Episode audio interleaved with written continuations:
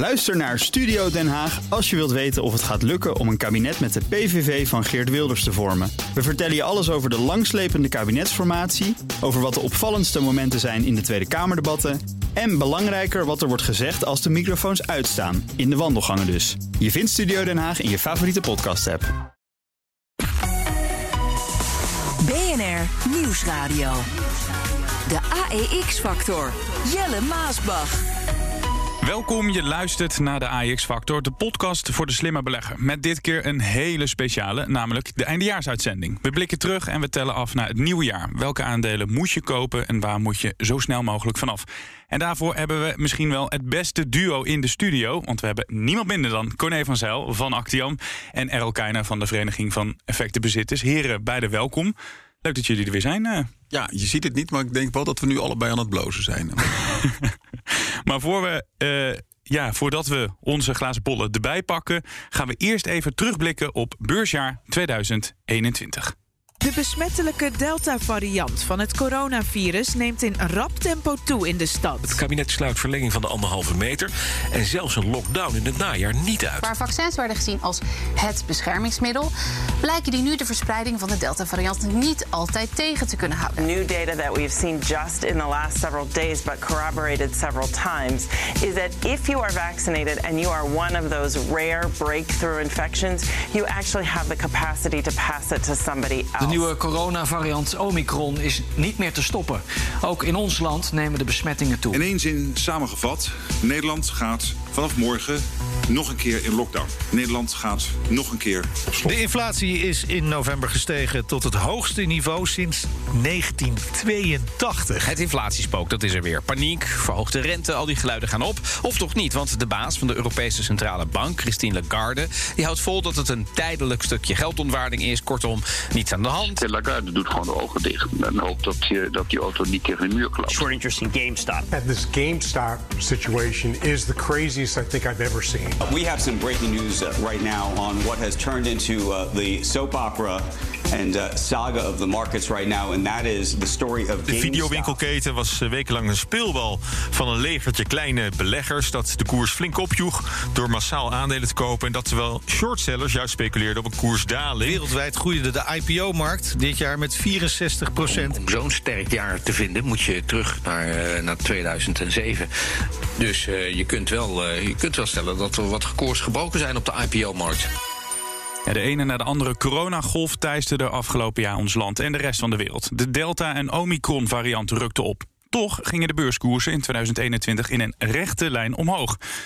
Errol, om met jou te beginnen, waarom waren beleggers zo optimistisch terwijl er zoveel aan de hand was in de wereld? Er is geld in overvloed. En dat werd op allerlei manieren nog verder gestimuleerd. Nog zoals jarenlang al door de centrale banken. En tegelijkertijd zijn steeds meer overheden tot de conclusie gekomen dat ze nog een zetje moesten geven. Juist om de impact van de corona-epidemie eh, tegen te gaan. Dus op meerdere manieren wordt eh, groei gestimuleerd. Ja, dus eh, er kon geen slecht nieuws tegenop eigenlijk. Die... Blijkbaar niet. Nee. Hoe kijk jij daarnaar, eh Corné? Nou ja, er was ook eigenlijk helemaal geen slecht nieuws. Als je eventjes... Er was geen slecht nieuws. Als je even het woordje corona er- eruit haalt. kijk, een, een belegger koopt een aandeel omdat er een goede onderliggende winstgroei is. En die was er. En dat was simpelweg uitstekend. We hebben de, de winsten van de AX-bedrijf met 51% zien stijgen. Zo'n grote winststijging hebben we gewoon simpelweg nog nooit gezien.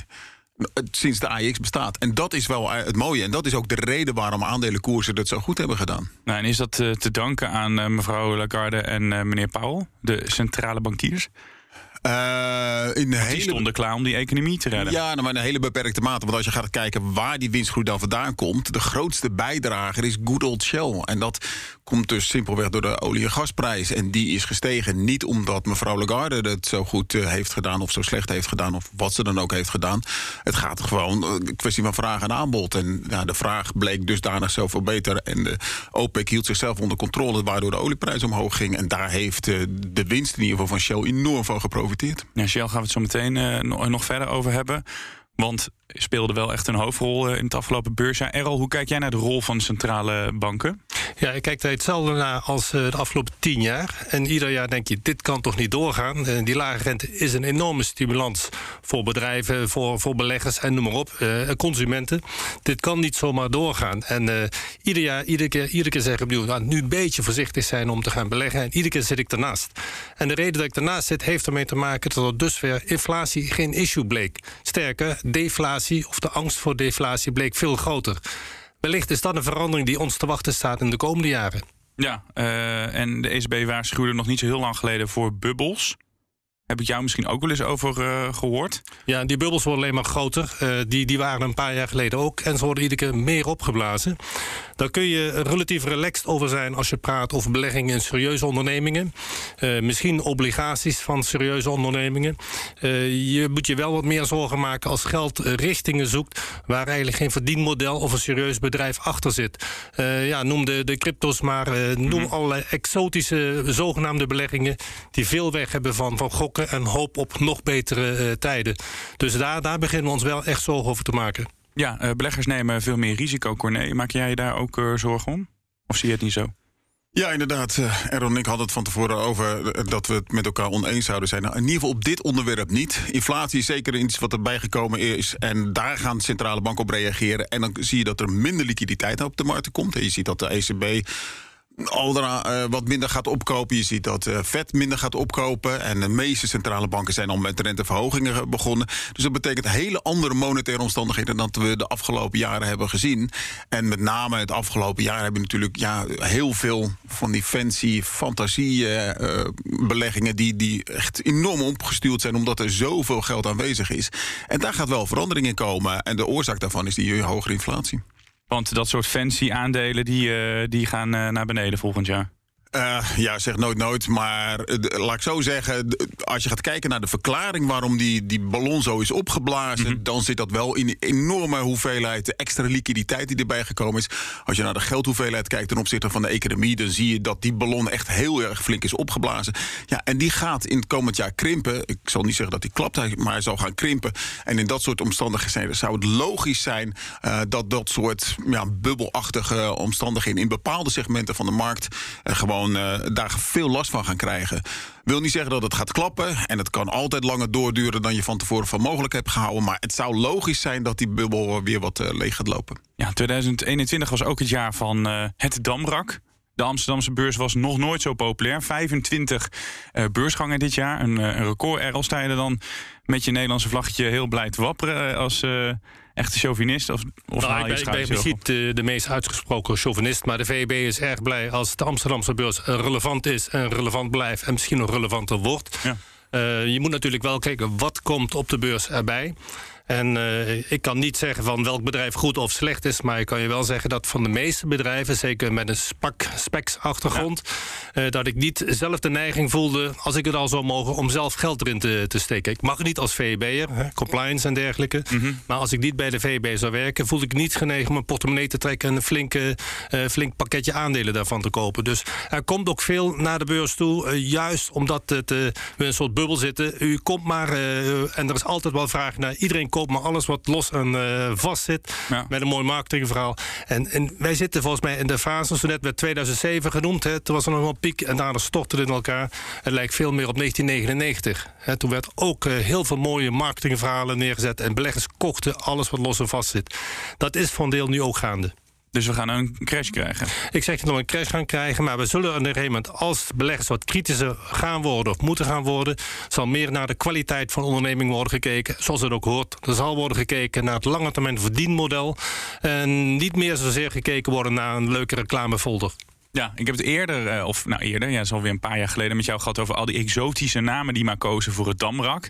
Toen zei de VEB, nou zijn we misschien niet per se heel gelukkig mee. Die namen die nu hier naar het Damrak zijn gekomen, zitten er ook namen tussen waarvan je zegt, nou, die hebben hier niks te zoeken?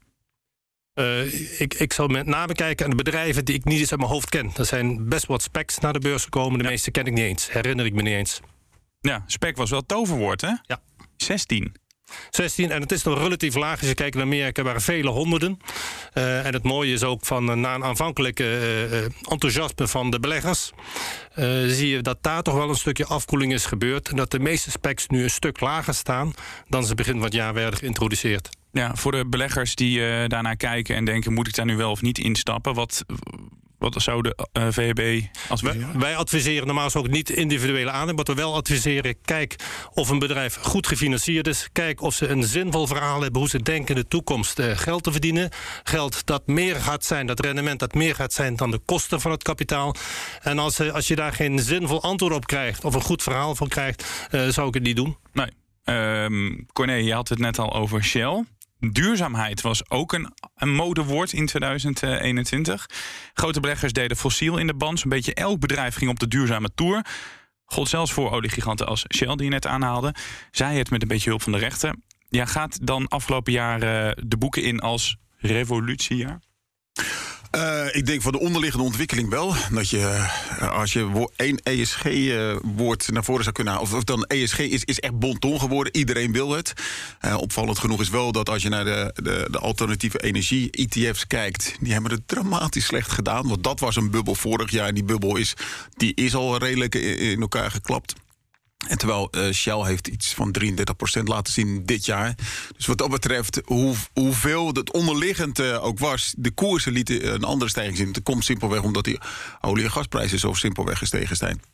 Dus, uh, maar dat er onderliggend wel wat veranderd is, is, is wel heel duidelijk. Hè? Dat zelfs een ExxonMobil bijvoorbeeld nu uh, gewoon uh, um, alternatieve energiemensen in de boord heeft zitten om het bedrijf de goede kant op te sturen. Dat is denk ik wel de grootste revolutie. Want ExxonMobil was degene van de grote oliezusters die het meest aan de verkeerde kant zat. En ja, ook die wordt er nu bijgetrokken. En beleggers zijn dus echt bezig met verduurzaming, met het klimaat het is niet alleen een modewoord, maar ze, ze willen het ook echt. Uh, ze vinden het ook echt belangrijk. Zet het op de agenda. Ja, inderdaad. Het, blijkt ook duidelijk dat ook bij Shell stemmingen zie je dat een steeds groter percentage veel meer richting de verduurzaming gaat. Um, wat wel jammer is, is dat een aantal pensioenfondsen uh, in Nederland gewoon afscheid hebben genomen. Want ja, dan verlies je ook je stem in dat, uh, in dat hele proces. Waarmee ze anders, als je er nog wel aan tafel had gezeten, ze een bepaalde richting op kunnen duwen. En ja, als je je aandelen verkoopt, heb je die stem natuurlijk niet meer. En het is een beetje een open deur, maar deze trend zit er gewoon. Uh, de duurzame trend zegt het door, denk ik. Hè? Ja, dat lijkt me wel, wel duidelijk. Uh, iedereen weet waar we naartoe willen en iedereen weet ook waar de investeringen plaatsvinden. En het, het, zeg maar, als je gaat kijken naar Engine One, die uh, activistische belegger die bij ExxonMobil gekomen is, die heeft dus ook echt een bestuurder neergezet. Die zegt ja. Wij willen ESG, en met name natuurlijk E uh, in het geval van uh, ExxonMobil Environment. maar het gaat wel uiteindelijk om winst maken. En dat is op zich wel goed. ESG is goed, maar het moet wel, met, moet wel een winstgevende business zijn. En die kant zie je dat het wel opgaat. En ik denk dat als je dat niet doet, dat, dat je het alleen maar uit ideologisch perspectief doet, dan kom je niet zoveel. En dan heb je allemaal verliesgevende bedrijven die gaan uiteindelijk toch failliet. Dus dat moet je niet willen. Je moet het wel als winstgevende perceptie zien. Ja, nog een thema, activisme. 2021 was wel echt een druk jaar als ik het zo allemaal onder elkaar zet. Uh, het was ook het beursjaar van de activisten. Uh, Errol, en ik zeg niet dat jij uh, activistisch bent, maar uh, een klein legertje beleggers die die shortsellers een koekje van eigen teef gaf. Daar wil ik het over hebben. Dan hebben we het natuurlijk over dat Reddit-leger, wat zich stortte op GameStop. Hoe heb je daarna gekeken? Met verwondering. Uh, stiekem zei ik leuk dat, uh, dat de kleine zogenaamde beleggers een keertje hebben gewonnen. Dankzij groepsvorming ja, en uh, chatbot tegen, Goliath, ja. tegen, die, tegen die hedge funds. maar uiteindelijk had het helemaal niets met beleggen te maken. Je ziet wel de macht. de macht van grote aantallen of de macht van het grote geld. Eén van die twee heb je wel nodig. En dat zelfs het grote geld het F heeft verloren. Dat is op zich wel leuk om te zien, grappig om te zien. Maar je moet er eigenlijk ver weg van, van blijven. Het heeft niet te maken met beleggen. GameStop heeft niets te maken met een serieus bedrijf... Nee. waar je miljarden winst uit kunt verwachten. En uiteindelijk werd het aantal wel als zodanig gewaardeerd. Dus dat is meer uh, van de zijlijn gezien. Is ook een teken van hoe excessief de situatie is, is geworden. Uh, wat serieuzere activisme uh, dat betreft... wil ik toch graag terughaken op hetgeen waar jullie ze net over hadden. de duurzaamheid. Vroeger was duurzaamheid echt iets voor bevlogen mensen... die meer links gedachtegoed hadden hoe je er ook in moreel opzicht over mogen denken. Al ben je de meest ouderwetse kapitalist. Tegenwoordig is duurzaamheid gewoon een vereiste. Ook al vind je niet dat het groener moet worden in de wereld... Hè, en ik sta er neutraal in als mm -hmm. persoon... Uh, uiteindelijk zal wetgeving en de maatschappij... maar ook je klanten zullen je gaan dwingen. En worden je producten gewoon niet meer gekocht. En dan heb ik echt niet over oliemaatschappij... maar veel andere bedrijven die, uh, die, die heel veel gebruik gaan maken... van niet zo duurzame energiebronnen... Die zullen worden gedwongen door klanten om anders uh, hun, hun, productieprocessen uh, gaan, te gaan organiseren. Um, je zult ook worden gedwongen door wet, wettelijke maatregelen. Op een gegeven moment wacht, wordt misschien je license to operate, de, dat je überhaupt nog zaken mag doen, wordt je ontnomen. Ja, dan houdt het gewoon op. En dan kom ik toch terug waar wij voor als VEB voor staan, voor de belegger. Daar sta je als belegger ook met lege handen. Dan is het niet meer zozeer een kwestie van morele standaarden, duurzaamheid of niet. Dus puur eigenbelang, financieel eigenbelang, dat je er rekening mee houdt in welke mate je verdienmodel in de toekomst wordt, uh, wordt uh, beïnvloed door nieuwe wetgeving en maatschappelijke en politieke standaarden. En ook juridische standaarden die inmiddels in Nederland worden gezet. Dus dat is een ander soort activisme. Je hebt ook de ouderwetse activisme, dat een, uh, dat een partij zegt van... nou ja, Shell, kun je wel op die manier gaan werken... moet je niet gaan opsplitsen, daar valt wat voor te zeggen. Zelfs bij Ahold uh, Delhaize moet je bol.com niet uh, gaan afsplitsen. Dus nou. waarde ontsluiten. Just Eat Takeaway, een ander voorbeeld... en daar valt echt wel wat voor te zeggen. Ze hadden een hele dure en moeizame overname gepleegd... in de Verenigde Staten, Grubhub. En daar zijn veel, veel beleggers die twijfelen erover. En die de koers geeft aan dat sindsdien er toch wel een probleem is bij, bij Just Eat Takeaway. En dan is de gedachte snel geopperd. Weet je wat, uh, stoot het maar weer af. En misschien krijgen we de oude koersen weer terug. Dus uh, aandeelhouders, al dan niet activistisch, die mengen zich. en die roepen het bestuur op om waarde te ontsluiten. Uh, en inderdaad, dat is een, allemaal die voorbeelden die je noemt wat meer praktisch activisme dan dat spelletje wat die Reddit-beleggers uh, spelen. Ja, na deze terugblik uh, is het hoog tijd om onze glazen bollen uit de, de, kast te trekken. Krijgt het beursfeestje in 2022 een vervolg of gooit de stijgende inflatie definitief route in het eten? Nou, ik kan geen aflevering maken dit jaar zonder het woord inflatie te noemen, Corné, maar we gaan het toch doen. Om met die laatste vraag te beginnen. Verpest die stijgende inflatie de goede economische vooruitzichten voor de komende jaren? Nou, eigenlijk niet. Uh, simpelweg, inflatie is goed voor bedrijven, zolang de inflatie maar uh, hoger is dan de looninflatie. En dat is nog steeds het geval. Dat betekent dat je slecht af bent als werknemer, want ja, de prijzen stijgen harder dan jij meer loon erbij krijgt. Ja. Uh, maar het is wel een, een, punt. En het vreemde is dat de rente daar nog nauwelijks op heeft gereageerd. Als dat wel gaat gaan gebeuren, dan heb je als aandelenbelegger wel ook een probleem. Want een hogere rente betekent simpelweg dat aan, voor obligaties aantrekkelijker worden. En zullen, zal er geld van aandelen naar obligaties gaan. En dat beïnvloedt de waardering van je aandelen. Voorlopig is het nog niet zo. Wat je wel ziet is dat er heel veel vrees voor die looninflatie is. Met name in de Verenigde Staten. Daar is de arbeidssituatie toch iets anders dan bij ons. Ja. Uh, en daar zie je dat uh, Morgan Stanley heeft een heel mooi mandje gemaakt van de aandelen met de grootste exposure naar, uh, naar lonen. Met name aan de onderkant van de, van de arbeidsmarkt. En die zie je dat daar beleggers al. die, die performance is al heel erg slecht. Die heeft maar 5% performance laten zien. Maar bij de SP 500, even uit mijn hoofd gezegd, iets van 35% performance heeft laten zien. Dus wat dat betreft doen ze het al heel veel slechter. Dus je ziet al beleggers voorsorteren dat die looninflatiegolf de volgend jaar nog, nog veel groter zal zijn. En aan de inflatiekant uh, zal het vooral de inflatie zijn waar bedrijven niet zoveel aan hebben. Bijvoorbeeld uh, de olieprijs zal naar beneden gaan. Daar hebben de bedrijven wat, wat last van, met name de oliemaatschappijen. Maar looninflatie is natuurlijk erg onprettig. Maar ook wooninflatie. Hè. Je ziet dat de huren nu sterk gaan stijgen. Ja, dat is wel inflatie, maar daar hebben die bedrijven niks aan. Nee. Hoe, um, wat, wat, wat, verwacht jij van die inflatie uh, volgend jaar, Errol? Is het weer zo'n pijn, uh, pijnpunt wat elke keer terug gaat komen? Of uh, het ja, ik, af? Zoals ik misschien al eerder zei, of probeerde te zeggen. In eerder jaren kon je altijd zeggen... we zijn bang voor een rentestijging. Maar dat zit voorlopig niet in de kaarten... omdat er nog niet zo'n vooruitzicht is op inflatie. Sterker, we zijn meer bang voor deflatie. Ja. Nou, nu hebben we het eerst, voor het eerst sinds heel lange tijd echt dat er serieuze inflatie is. Dan zeggen de mensen, ja, veel mensen zeggen van ja, luister, dit is alleen maar een tijdelijk fenomeen, want dat komt door de energie, die is inderdaad heel duur geworden. En disruptie in de, in de toegangsketens van, van allerlei productieprocessen, de problemen met China door corona enzovoort enzovoort. Alleen maar tijdelijk. Dat komt allemaal weer goed en dan gaat het onder de 2% weer, weer, weer dalen. Echter, het feit dat het er nu überhaupt is, en in combinatie met dat toch een diverse landen, inclusief in Nederland, best wel een tekort is aan, aan heel, veel, heel veel medewerkers, eh, vakkrachten, eh, met personeel dat je, dat je gewoon zoekt. Ja, daar gaat toch wel wat meer druk komen dat die inflatie misschien meer is dan alleen maar iets, iets tijdelijks. Als dat zo is, gaat de rente omhoog moeten. Dan zullen de centrale banken hun primaire rol serieuzer moeten gaan oppakken. En dan gaat het pijn doen ook voor, uh, voor beleggingen. En dan het soort belegging dat er heel veel last van gaat hebben... zijn sowieso bedrijven die veel moeten gaan lenen. Maar veel meer juist de bedrijven die uh, heel innovatief zijn... waarbij de verdienkracht juist in de verdere toekomst ligt. En dus die toekomstige winsten tegen uh, hoge rente netto contant moeten worden gemaakt. Dus juist die groeibedrijven die zullen relatief meer last ervan gaan krijgen. Ja, in het verlengde van wat Errol zegt. Uh, dit jaar was ook wel een jaar van tekort. Het personeelstekort, het materialentekort, het grondstoffentekort. Gaat dat tekort door in 2022, Corné? Ja, voorlopig wel. We hebben net weer gehoord dat Micron uh, een aantal fabrieken heeft moeten sluiten vanwege uh, de Omicron-variant in, in China. Dus dat betekent simpelweg dat we dachten iedere keer van, nou ja, als, die, als de virus nou een beetje bij is, dan kan al die, die goederenstromen weer een beetje soepel gaan. En dat blijkt iedere keer weer uitgesteld en uitgesteld te worden. Uiteindelijk gaat het er wel komen. Je ziet een heel veel productiecapaciteit opbouwen, maar dat zal met name voor de wat langere termijn zijn. Dus ik verwacht wel dat er heel veel van die tijdelijke effecten uit zullen gaan. Uh, olie gaat op een gegeven moment, gaat niet toch eens een keer 50% op.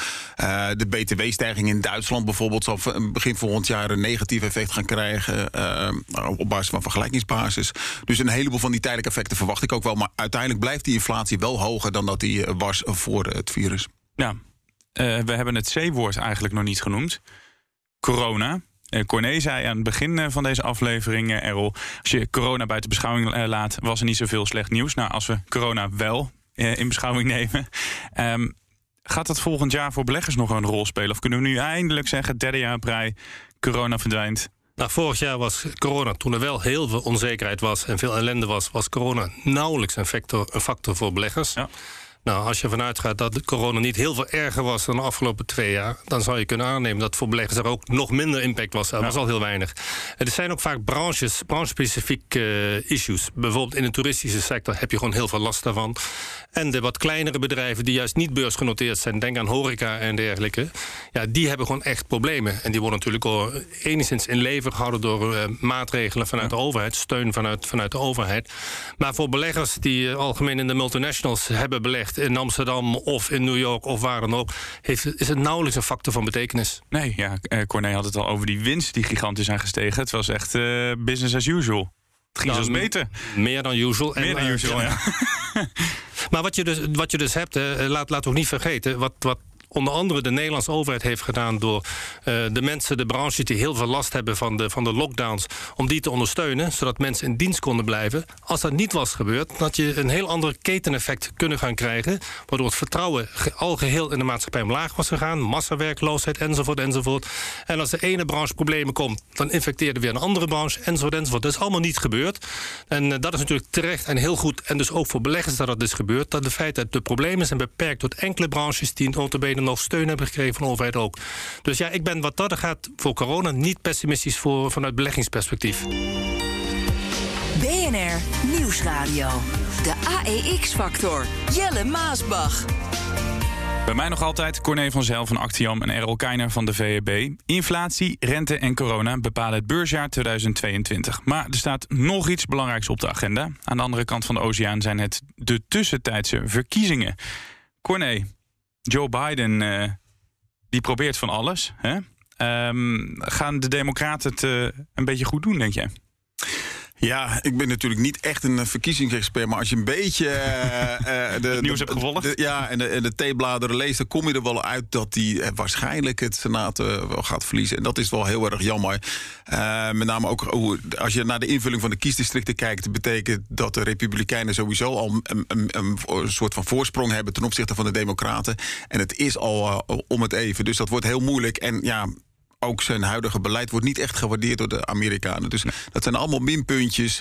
En het is al zo'n krappe meerderheid. Dus dat lijkt me wel erg logisch dat hij die meerderheid gaat verliezen. Ik weet niet hoe het met jou zit, Errol, maar ik vind het altijd heel fijn om CNN eh, aan te hebben. En dan alles is breaking. En je ziet mensen voor die, die schermen staan en uh, de, de exit polls. Ziet er tof uit. Wat betekent het voor beleggers als, waar Corné het net over heeft, Joe Biden ja, minder stemmen gaat halen? Niet de Joe Biden, maar als de Democraten het slechter gaan doen, laat ik het zo zeggen. Volgens mij hoeft het niet slecht nieuws te zijn vanuit nee. beleggingsperspectief. Uh, het is trouwens een heel normaal fenomeen dat uh, bij de eerste tussentijdse verkiezingen de, de zittende president en partij ja, uh, een stukje macht verliest. En daardoor zorg je juist ervoor dat er iets wat meer balans komt, dat het niet al te radicaal is en dat het wel redelijk voort blijft kabbelen naar boven toe in de Verenigde Staten in economisch opzicht. Dus wat dat gaat ben ik niet zo heel, heel pessimistisch daarover. Je moet ook nagaan, ja, Biden zal, heeft problemen om zijn stimuleringspakket, met name om sociale zekerheid, wat om hoger plan te krijgen. Meer in de buurt van wat we in Europa gewend zijn. Dat daar zeer veel weerstand uh, gaat komen. Er wordt een kleine 2000 miljard dollar probeert hij uh, erin te pompen om een welvaartsstaat uh, wat, wat hoger te krijgen. Daar zal hij flink wat concessies moeten, moeten gaan doen. Ja. Veel Amerikanen, maar ook veel beleggers zullen zeggen van dat geld kan beter worden gespendeerd. investeringen in infrastructuur die wel al zijn goedgekeurd, dat is prima. Daar profiteert de economie als totaal van op de lange termijn. Maar om mensen nog een steuntje in de rug te geven in de Amerikaanse mentaliteit, dat valt lang niet altijd goed. Nee, er zitten inderdaad wel onderdelen in die, uh, die goed zijn. Goede investering noemen we dat dan, uh, Corné. Dat build back better.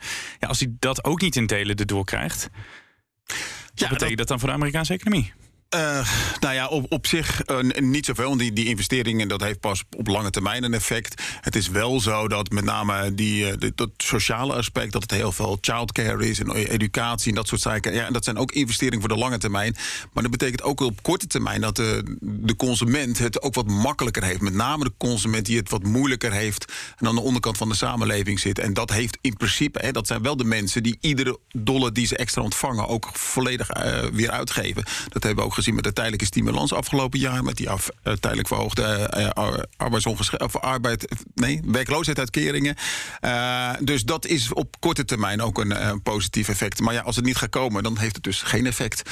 En over het algemeen is, ik heb even statistisch naar gekeken, zo'n divided tussen, tussen de House en de Senaat. Als dat in verschillende handen is, zijn over het algemeen wel de betere beursomstandigheden. Om de simpele reden dat inderdaad, zoals Errol zei, geen rare extreme extreme uh, voorstellen gaan komen. Ja, we gaan het over jawel, individuele namen hebben. Welke aandelen hè, gaan het doen? Voordat we dat gaan doen, laten we eens kijken wat voor beursjaar het wordt. Uh, ik had het net over glazen bollen.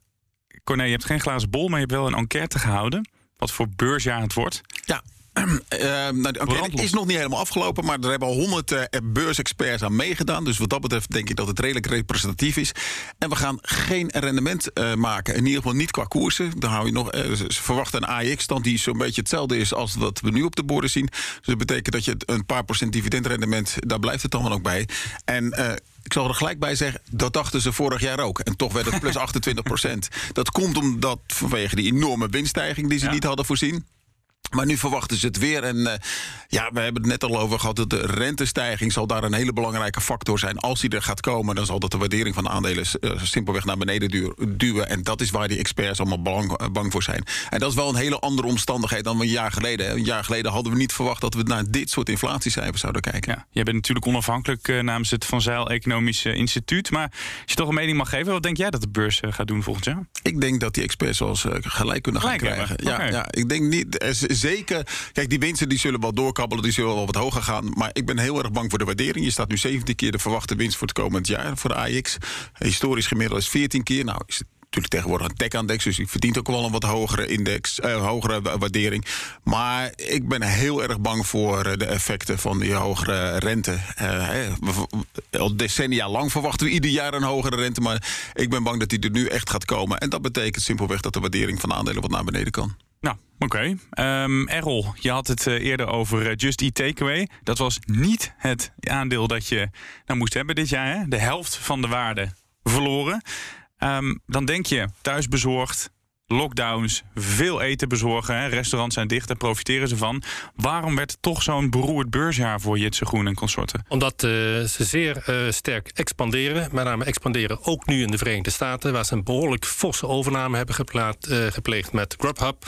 En juist die overname die draaide een stuk minder lekker... dan ze met z'n allen hadden gehoopt. Mm -hmm. En dat is eigenlijk de hoofdreden dat, ze, dat, ze, dat het gewoon qua koersresultaten... voor Just Eat Takeaway erg is tegengevallen. Ja, activisten hebben ze aan hun broek. Uh, ja, begrijpelijk. Ja, begrijpelijk zeg je.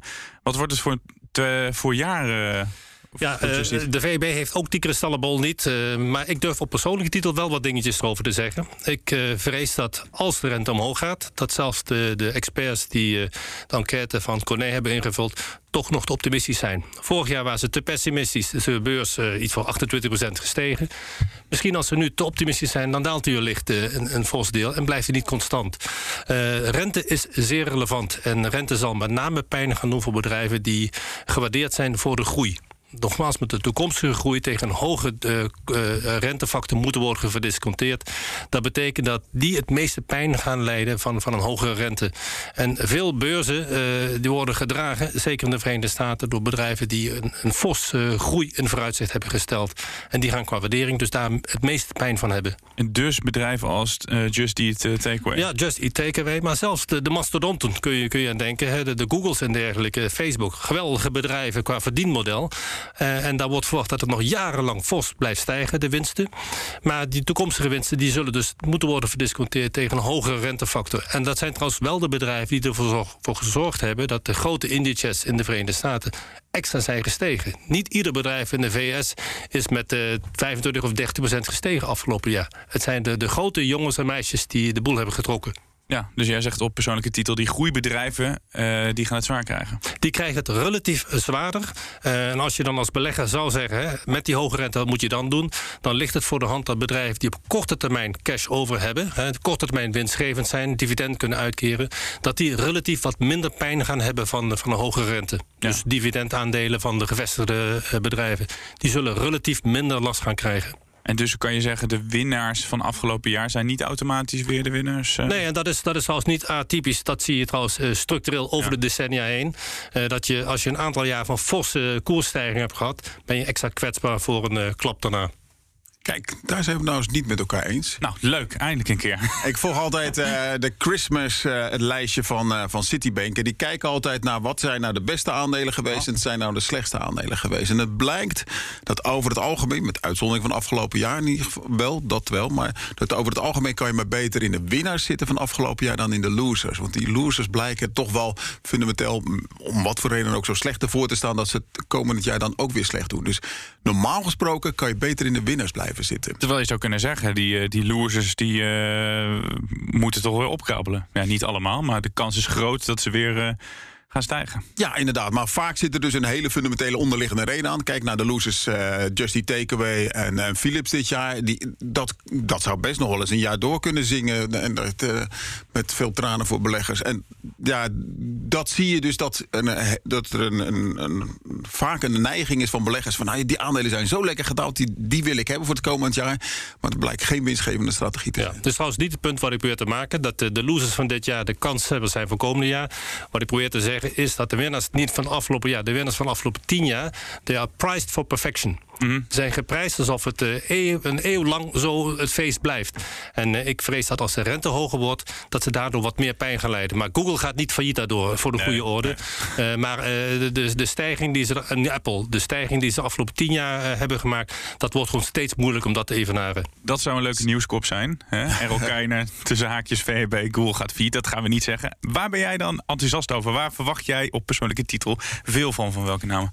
als je dan toch, is misschien uh, helemaal niet slecht als je wat pessimistischer bent om iets wat cash uh, terzijde te houden, dat je kunt profiteren van een correctie van de markt. Maar dat zeg ik echt op persoonlijke titel, want cash is natuurlijk uh, op zich het meest slechte wat je kunt hebben. Maar ik zou toch wel willen hebben, wat ammunitie. maar als je zegt, datgene dat je belegt in aandelen. Kijk naar serieuze bedrijven met een sterke balans.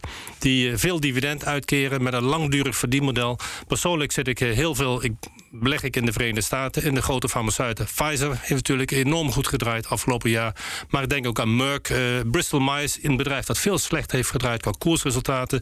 Maar over drie jaar echt nog wel zal bestaan met een enorme uh, portefeuille aan, aan, aan medicijnen en dergelijke. Dus bedrijven die een sterke balans hebben en die, uh, die veel dividend uitkeren, denk 3, misschien wel 4 procent dividend uitkeren en die over vijf jaar nog wel zullen bestaan. Nou, vind je die namen ook op het Damrak? ik vind ze niet. Nee. En ik mag ook niet op Damrak uh, beleggen, maar uh, uh, we hebben niet heel veel farmaceuten in Nederland. Corné, jij verruilt aankomend jaar groeiaandelen in voor saaie aandelen. Ja, inderdaad. Uh, met, toelichten? Nou, met name ook omdat daar het dividendrendement uh, best wel prima is. Je hebt het aan verzekeraars, telecombedrijven, uh, misschien wat olie- en gasbedrijven. Die laten allemaal inderdaad het dividendrendement van 3, 4, soms wel 5 procent. Dat is best wel serieus veel, zeker als je het vergelijkt met de huidige spaarrente. En dat zijn bedrijven die een beetje onderbelicht zijn, waarbij de onderliggende winstgroei best wel goed is geweest. Ja, en iedereen uh, wil die sexy uh, techbedrijven hebben. En die zijn al uh, inderdaad, zoals ik net al heb gehoord, price for perfection. Price for perfection daar ja. ben ik het dan wel, wel weer helemaal mee eens. Um, en dat is denk ik ook een van de redenen waarom je volgens mij een beetje van Amerikaanse aandelen af moet blijven. Uh, 25% van de S&P 500 bestaat uit de vijf grote technamen. En ja, ja, de koers of de winstontwikkeling is goed geweest. Maar het is vooral waardering wat die koersen heeft gedreven. Iedereen wil die aandelen hebben. Nou, dat snap ik ook wel. Maar dat zit dus al in de koers. Dus die, ik denk dat die uh, wat overdreven zijn. En niet alleen als je naar de winst kijkt, ook als je naar uh, prijs to sales kijkt. Dus de, ten opzichte van de omzet. Dan zie je bijvoorbeeld zo'n Microsoft is van, van 2,5 naar 11 keer de omzet gegaan. Ja, dat, weet je, dat slaat nergens meer op. De marges kunnen hoog zijn, maar dit is wel wat overdreven gewaardeerd. Dus die gaan de grootste klappen krijgen.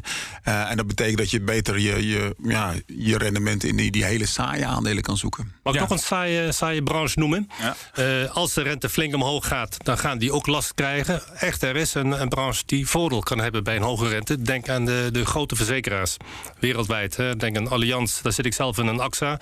Maar ook op de Nederlandse Dambrak, daar heb je bijvoorbeeld een Egon, een NN-groep. Het zou kunnen, die zullen zeker pijn hebben als de rente korte termijn omhoog gaat. Op de lange termijn helpt het om producten te creëren waar een markt voor is. Dat wil zeggen, voor klanten is het veel interessanter een lijfrentepolis te kopen waar een positief rendement uh, op geldt in plaats van met een negatieve rente waar die producten niet te construeren zijn door een verzekeraar. Ja. Dus er zijn branches die voordeel kunnen hebben van een langdurig hogere rente. Ja, je ziet dan ook als je een grafiekje legt van de relatieve performance van die verzekeraars ten opzichte van de rente. Bijna een één op één correlatie. Echt, uh, beleggers reageren als een soort Pavlov-hondje van oké, okay, rente omhoog, dan kopen uh, verzekeraars. Nou, Um, je had het net ook over dividend, Corné. Dat is wel toevallig, want in 2022 is een record aan dividendopkomst, zowel in Europa als in Amerika. Is dat omdat ze in uh, nou, coronatijd, begin van coronatijd flink hebben opgepot, dat ze nu denken van nu gaan we die beleggers even verwennen? Ja, dat is een belangrijke factor. Wat, wat we in 2020 hebben gezien is dat iedereen ongelooflijk. Ja, 2020 was iedereen ongelooflijk voorzichtig. Ze dachten, nou, we weten allemaal niet wat er gaat gebeuren, dus we houden zoveel mogelijk cash. En sommige bedrijven mochten geen cash uitkeren, zoals de banken. Nou ja, en dat gaat allemaal komen. Dus al dat geld wat opgepot is, dat uh, wordt uitgekeerd. Je ziet ook dat in de Verenigde Staten ook een record aan buybacks uh, gebeurd is afgelopen jaar. Simpelweg, ja, je moet wat met dat geld. En ja. al die aandelen zijn al zo duur als je andere partij wil overnemen. Dus die zijn al veel te duur, dus dat willen ze ook niet. Ja, dan geef het maar terug aan de aandeelhouders. Via cash of via, uh, dus als dividend, dus of als buyback. En uh, gaat het om bijna elk bedrijf dan dat uh, zijn beetje dividend wil uitkeren? Uh, nou, als ik zo kijk, ik kijk al met name op indexniveau en daar zie je dat het echt wel een, een record is. En ook voor het komend jaar een record verwacht wordt. Dus dat is ook logisch. Maar dus als je naar de MCI World kijkt, dan, ja, dan, dan gaat het ongelooflijk goed. En eigenlijk is dat ook wel de, de primaire basis natuurlijk als belegger. Eh, als je gaat kijken van uh, hoeveel de dividenden gestegen zijn... die zijn in de afgelopen 30 jaar ver 25voudigd. En dat is waar je uiteindelijk... Ja je mooiste rendementen vandaan haalt. En wat zijn dan die dividendkoningen uh, waar je, die je moet hebben? Nou, in de verzekeraars, in uh, uh, olie en gas, in, in banken, in, in telecom... daar zie je echt wel hele mooie dividendrendementen... als je met name dan in Europa kijkt. Ja, en jij mag niet op het damrak beleggen, hoorden we net, Errol. dus je wijkt uit naar Amerika. Daar is ja. het ook wel jackpot. Ja, dat, dat, is, jackpot trouwens. Ondernemingen hebben natuurlijk veel winsten gemaakt, maar de kaststromen waren ook zeer positief. Uh, tegelijkertijd hebben veel ondernemingen de, de lage renteperiode ook gebruikt om heel veel geld te lenen. Dus hun, balans zit vol met, met cash. En, uh, ja, dat is hebben, en sommigen moesten even oppotten, financiële instellingen. Het mocht even niet worden uitgekeerd. Dus de, de, de bonanza, het bonanza-tijdperk gaat nu echt, echt komen in uh, 2022. Dus voor dividendbeleggers is dat in ieder geval een mooie, mooie, mooie buffer voor eventuele tegenvallende, tegenvallende koersresultaten. Ik ben ook wel benieuwd wat er volgend jaar gaat gebeuren bij Warren Buffett. Toch wel de bekendste belegger. 150 miljard dollar heeft hij achter de hand. Als die dat in een pakhuis zou zetten, dan uh, zou uh, Dagobert Duck verbleken. Ja, had het al over buybacks. Dat heeft hij gedaan, terwijl hij er eigenlijk helemaal niet in gelooft. Maar ja, hij, hij moest wat met dat geld. Gaat hij volgend jaar nog wat doen? Of, of gaat hij uh, enorme dividenden uitkeren? Wat denk jij? Uh, ik denk dat hij nog steeds wacht op, uh, op koopjes. Uh, koopjes niet wat wij hier aan deze tafel zouden zien, maar koopjes die relevant zijn. Een koopje van 100 miljoen dollar stelt niks voor. Nee. Zullen tientallen miljarden per aankoop moeten gaan zijn om een deuk een pakje boter te kunnen slaan bij hem bij Berkshire, waar hij dan de baas van is. Dus hij zit gewoon te wachten tot er interessante kansen zijn op de markt. En dat betekent ook dat de waarderingen van sommige bedrijven omlaag moeten. Of de partijen bij hem aankomen kloppen. En zegt, luister, ik heb je een enorm groot bedrijf. En jij zou een beter thuis ervoor kunnen gaan, uh, gaan zijn. Maar de waarderingen, daar heeft hij een probleem mee. Dus hij heeft niet alleen ondernemingen die hij als totaal koopt. Hij koopt ook aandelen van de beursvennootschappen op. Ja. En daar vindt hij gewoon dat de meeste beursvennootschappen te zwaar en te hoog zijn gewaardeerd voor wat ze bieden. Ja, dat heeft hij inderdaad meerdere keren laten weten tijdens die uh, bekende aandeelhoudersvergaderingen. Dat het uh, nog te hoog gewaardeerd is. Wat denk jij, Corné? Wat, wat, wat nou, kan ja, die uit zijn hoge hoed over? Als je wat breder kijkt, en hij koopt inderdaad liever grotere bedrijven. Maar als je naar de S&P 600 kijkt, dat is zeg maar de 600 bedrijven onder die S&P 500.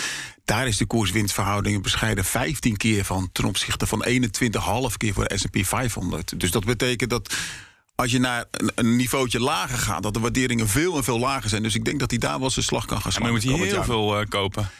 Nou ja, dan heb je het nog over. Het, hele nee, maar ook. Uh, je moet, ik geloof dat je ergens enkele tientallen miljarden zit je nog steeds in de. Uh, de kan je nog steeds wel je, je slag slaan. Dus, uh, en dan kom je in de S&P 500, 600 terecht, die kleinere beleggingen. Ja, tot slot, als je op zoek bent naar onontdekte, ondergewaardeerde beursbedrijven... waar moet je ze gaan zoeken aankomend jaar? De VS hadden we het net over, China... Wat denk jij, El? Ik, ik, zou, ik zou bij gevestigde markten blijven. Uh, en we hadden het over ESG. Daar zit ook letter G in. Uh, governance. En betekent ook governance van, het, van de onderneming zelf. Maar governance van het land waar het bedrijf zaken doet. Of de governance van het land en de beurs uh, waar het bedrijf genoteerd staat. En dan zou ik toch liefst willen beleggen in een onderneming waar de governance veilig staat qua locatie. En ik weet niet of ik mijn geld direct of indirect in China zou, zou willen, willen leggen. Nee. Waar zou jij die uh, onontdekte beursbedrijven zoeken, Corné? Ik denk dan vooral in Europa. En als je in Amerika gaat, bij die wat kleinere bedrijven en bij China. Ja, het heeft het dramatisch slecht gedaan. Als je naar die Chinese internetbedrijven kijkt, die zijn afgelopen jaar 40% gedaald. Ten opzichte van de die 30% gestegen is. Dus er zit een enorm gat tussen. Maar dat is er niet voor niks. Inderdaad, ik zou ook niet zo graag mijn geld in Chinese internetaandelen willen.